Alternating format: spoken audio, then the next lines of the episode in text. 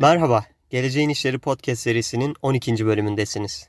Geleceğin İşleri Podcast'te ilk 11 bölümde iş dünyası ve teknolojinin yolculuğundan bahsettik. Yeni dönemde bu bölüm itibariyle farklı sektörlerin geleceğinden bahsedeceğiz.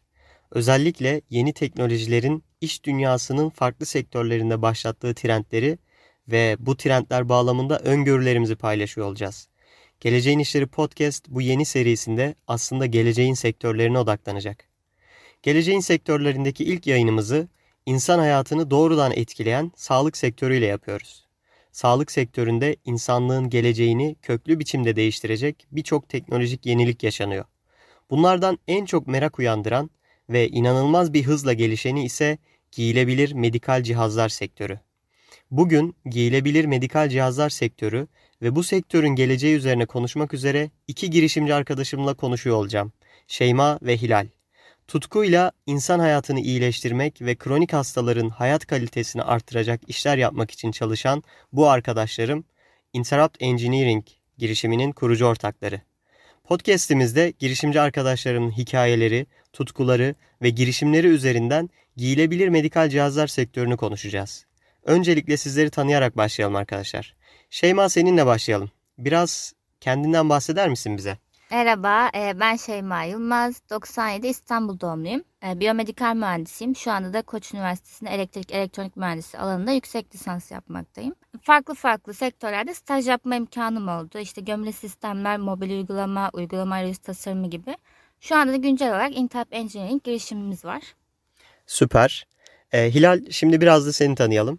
Merhaba tekrardan. Ben de Hilal Çevik, biyomedikal mühendisi son sınıf öğrencisiyim. Aynı zamanda sağlık yönetimi bölümünde okumaktayım. İlgi alanlarımdan bahsedecek olursam biyomedikal teknolojileri üzerine araştırma yapmak, yeni yaklaşımlar üretmeye çalışmak diyebilirim. Bir yandan okuduğum diğer bölümle de bilgimi ve ilgimi pekiştirmeyi düşünüyorum. Lisans eğitimim boyunca da biyomedikalin farklı alanlarında stajlar yaptım gömülü sistemler üzerinde ve medikal cihazların bakım, onarım ve kalibrasyonu üzerinde çalıştım. Şu anda da bildiğiniz üzere yeni Interrupt Engineering olarak yeni bir yolculuğa adım atmış bulunmaktayım. Harika. Ee, biz şimdi tabii Interrupt Engineering'den biraz merak ediyoruz. Ee, bu girişiminizden bize biraz bahsedebilir misiniz? Nedir bu girişim? Neyi amaçlıyorsunuz? Hedefleriniz nelerdir? Tabii bahsedeyim. Öncelikle Interrupt Engineering kronik hastalığı bulunan bireylerin yaşam kalitelerini arttıracak alternatif teknolojik çözümler üreten bir sosyal girişimdir. Teknoloji alanındaki süregelen gelişmeleri de sürekli değişen dünyamızda değişikliklerin beraberinde getirdiği sorunlara çözüm üretmeyi ve bu çözümlerin herkes tarafından ulaşılabilir olmasını hedefliyoruz aslında. Bu hedeflerimize ulaşırken de farklı disiplinleri bir arada bulundurmamız gerektiğinin farkındayız. Bu sebeple ekibi, ekibimize farklı niteliklerde ve alanlarında yetkin kişileri de görmekten mutluluk duyuyorum. Hepimizin bildiği üzere Parkinson hastalığı 55 yaş üstü bireylerde sıklıkla görülen bir hastalıktır. Bugün dünyada 10 milyon Parkinson hastası bulunmakta ki bu sayı 2040 yılında 18 milyona ulaşılabilirmiş. Parkinson hastalarında gözlemlenen e, bir problem daha var. Bu gözlemlenen problem düz yolda yürürken karşılaşılıyor. E, düz yolda yürürken aniden e, donup kalıyor hastalar. Bizim proje fikrimiz ise Parkinson hastalarında gözlem, gözlemlenen freezing of gait yani az önce bahsettiğim yürüyüşte donma adı verilen sorundur. Proje fikrimiz ise bu soruna görsel ve işitsel destek yardımıyla çözüm üretmektedir. Peki neden görsel ve işitsel? E, hastalar normal düz yollarda yürürken e, aniden donma yaşamaktadırlar demiştik. Fakat hastalar yere şeritler çizildiğinde ya da yaya geçidi gibi şeritlerden geçtiğinde hiçbir donma yaşamamaktadır. Bu da görsel desteğin hastada uyardığı etkinin olumlu olması demektir. İşitsele bakacak olursak özellikle doktorların tavsiyesi olan yolda yürürken ritim tutmak. Hasta ritim tutarak, marş söyleyerek e, yine donma riskini aza indirgemiş oluyor. Biz de bu soruna çözüm olarak görsel ve işitsel desteği birleştirdik. Ürünümüzün adı Fog Glasses. Bir gözlük ve ayak bileğine giyilebilir sensörden oluşmakta. Hasta normal yürüyüş halindeyken ayak bileğindeki sensör bu fog anını tespit edebilmekte ve bu sayede de gözlük üzerinden hastaya fog anında hem görsel hem işitsel destek sağlamakta. Diğer bir amacımız ise Parkinson hastalarında çoğunlukla bulunan depresyon. Bunu azaltmak amacımız. Bir mobil uygulamamız var. E, bu mobil uygulama ile hastalar telefonlarının aldığı görsel ve işitsel desteğin ayarlarını yapabilmek. Kulağa çok güzel geliyor. Özellikle bizim e, gündelik hayatta pek farkında olmadığımız e, rahatsızlıklar ama e, dünyada 10 milyon insanı çok derinden etkileyen e, bir sorundan bahsediyorsunuz ve bu soruna çözüm geliştirmek üzere e, çalıştığınızdan bahsettin. E, gerçekten tebrik ediyorum. Şimdi biraz hikayenizi dinlemek istiyorum. E, bu süreç nasıl başladı e, ve nasıl devam ediyor? Özellikle bu yolda yaşadığınız tecrübeler e, diğer girişimci arkadaşlara ilham olması açısından çok önemli. Biraz bunlardan bahsedebilir misiniz? Tabii. E, Interrupt Engineering girişiminin hikayesi aslında 2020 yılında katıldığımız bir yarışmayla başladı. Kronik bir hastalık olan Parkinson'dan yola çıkarak e, farklı birçok doktorla görüşmeler gerçekleştirdik. Hatta fikrin çıkış noktası da Medipol Parkinson Merkezi'nin bahçesi diyebilirim. E, başta çok yüzeysel olarak fikrini ortaya attığımız durumu e, ünlü doktor Ali Zırh'a anlattığımızda fikir olarak çok beğendiğini söylemişti. Aynı şekilde biz de proje fikrimize güveniyorduk ve asla vazgeçmedik. Daha sonra e, 2021 yılında Biosis Biyomedikal ve Top Etü tarafından düzenlenen MedTech adlı sağlık teknolojileri üzerine olan bir yarışmaya katıldık ve birincilik kazandık. Bu olumlu gelişmeler aslında fikrimizi hayata geçirme isteğimizi gittikçe arttırmaya başladı. Peki ne yapabiliriz? Nasıl yapabiliriz? İhtiyaçlarımız neler, neler diye düşünürken e, Şeyma'nın da lise arkadaşı olan Halil Atak ile karşılaştık. E, ve proje danışmanlığı konusunda pek çok katkısı oldu bize. Buradan da kendisine çok teşekkürlerimizi Teşekkür dile getirmek Halil. istiyorum. Daha sonra e, bir yerlerden başlamamız başlamamız gerek diyerek İTÜ Ön Kuluçka programına, Başlangıç Noktası Teknoloji Girişimciliği programına ve yine İTÜBİK programına başvurularda bulunduk. Ve hepsinden kabul aldık. Böylece girişimimizin ilk adımlarını atmış olduk. Ben de çok teşekkür ediyorum. Gerçekten böylesine güzel bir projede katkımın olması beni çok mutlu etti. E, girişimcilerle çok farklı e, konularda konuştuğumuz oluyor. Bu alan e, doğrudan insanların hayatlarına etki etme açısından farklı bir alan diyebilirim. Bu açıdan girişimciliği de e, tekrar bir sizinle konuşmak istiyorum. Girişimci olmak sizin için e, nasıl bir duygu ve aslında henüz yolun başında sayılırsınız. Ama yola çıkmışsınız. Sen yola çık yol sana görünür diyor Mevlana. Bu açıdan da e, aslında yolu da görüyorsunuz bence artık. Hem bu bağlamda e, yolculuğunuzdan hem de bu işe dair hayallerinizden biraz bahsetmenizi isteyeceğim. Özellikle kendinizi e, bir mülakat sorusu değil bu ama bir yıl sonra, iki yıl sonra nerelerde görüyorsunuz ve bu işteki tutkularınızı biraz dinlemek istiyorum. Sürece girdiğimizden beri en çok hissettiğimiz duygu heyecan. Kesinlikle. Çok fazla sunuma giriyoruz. Bu sunumlar öncesi de çok fazla gerginlikler yaşıyoruz. Ee, olumlu dönüşler aldıktan sonra çok mutlu oluyoruz. Ee, sonra karşılaştığımız kritik konularda yaşadığımız stres derken devamlı bir aksiyon mevcut aslında. Senin de dediğin gibi daha yolun başındayız. Bu noktada yaşadığımız zorluklar ve mutluluğumuz da doğru orantılı aslında. Fikrimize olan güvenimiz sayesinde durmayı düşünmedik e, hiçbir zaman. Ve günün sonunda bugün ne kattık sorusu soruyoruz birbirimize. Ve bu fikrin aslında dünyada büyük ölçekli bir soruna çözüm ürettiğine de inanıyoruz. Bunun en çok da başında sanırım cesaretli olmak gerekiyor. Şu ana kadar dahi e, çok kritik risk içeren durumlarla karşılaştık ve kriz yönetmeyi de öğrenmeye başladık bu noktada. Özetlemek gerekirse aslında internet girişim bize tüm duyguları yaşatıyor. Hayallerimize gelecek olursak hayallerimiz çok büyük. Ee, şöyle Türkiye'de yerli medikal cihaz üretiminde yer almak istiyoruz. Ee, dışa bağımlılığı azaltmak ve inovatif fikirlerle kronik hastalığa sahip bireylere yardımcı olmak istiyoruz. Harika. Ee, özellikle kronik hastalığı olan insanların ino- inovatif fikirlere çok ihtiyacı var. Ee, bu alanda biz de çeşitli yerlerde e, böyle ilginç fikirler gördükçe mutlu oluyoruz. Özellikle sizin de projenizi anladığım kadarıyla sadece Parkinson hastaları üzerine çalışmak değil. Bu bir başlangıç. Ee, bunun bundan sonra farklı e, kronik hastalıklar üzerine de yine e, burada olduğu gibi ino- inovatif fikirler çıkaracağınıza inanıyorum. E, şimdi tabii bir sektörden bahsediyoruz. Giyilebilir medikal cihazlar sektörü. E, biraz sektörden konuşmak istiyorum. Öncelikle bu sektörü tanımlayalım. E, sonrasında da sizi bu sektörde e, iş yapmaya çeken şey neydi? Neden bu sektörü tercih ettiniz? E, bunlardan bahsetmenizi rica ediyorum. Şöyle giyilebilir medikal cihazlar için sağlıkta devrim diyebiliriz. Ee, sağlık alanında yapılan neredeyse çoğu inovatif fikirler burada buluşuyor. Ee, önce biraz indirgeyip giyilebilir cihazları düşünürsek hayatımızın her yerinde. Ee, örnek olarak ilk giyilebilir cihaz gözlüktür mesela. Günlük hayatta kullanırız ve bir aksesuar konumu almıştır artık. Daha sonra çok eski yıllarda tahminimce 17. yüzyılda ise abaküs yüzükler varmış. Ee, en eski akıllı yüzük olarak geçiyor. Böyle hesaplamalar için kullanılmış. E, şimdi günümüze dönüyoruz. Artık böyle Black Mirror'daki bölümleri izler gibi yaşıyoruz.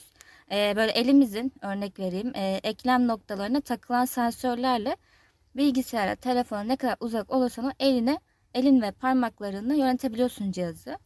E, ayrıca giyilebilir cihaz pazarı da çok hız yürüyor. Daha basit bir örnekte Apple Watch'ları düşünebiliriz. Telefonla uzaktan bağlantısı, nabız ölçümü, e, adım ölçümü, nefes egzersizi gibi birçok şey yapabiliyor.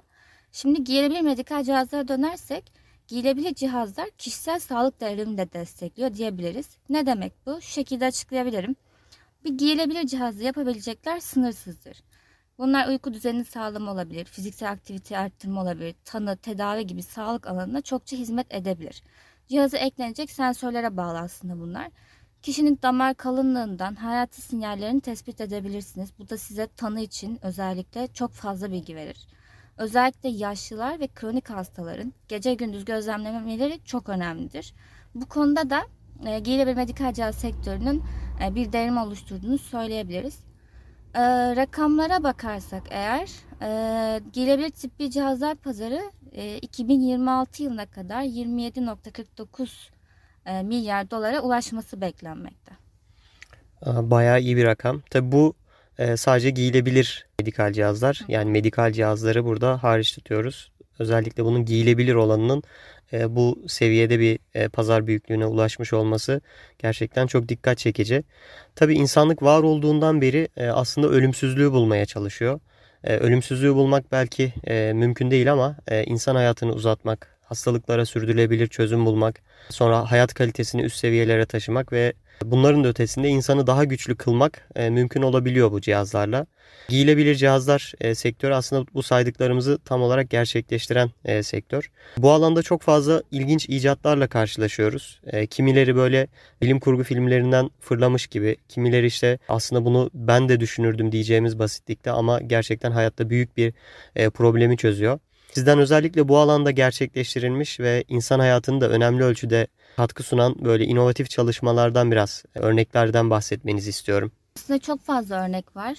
Dediğiniz gibi böyle bilim kurgu filmleri gibi. Ee, şu an ben şeyden bahsetmek istiyorum. Son zamanlarda okuduğum ilgimi çeken bir proje. Henüz piyasada yok.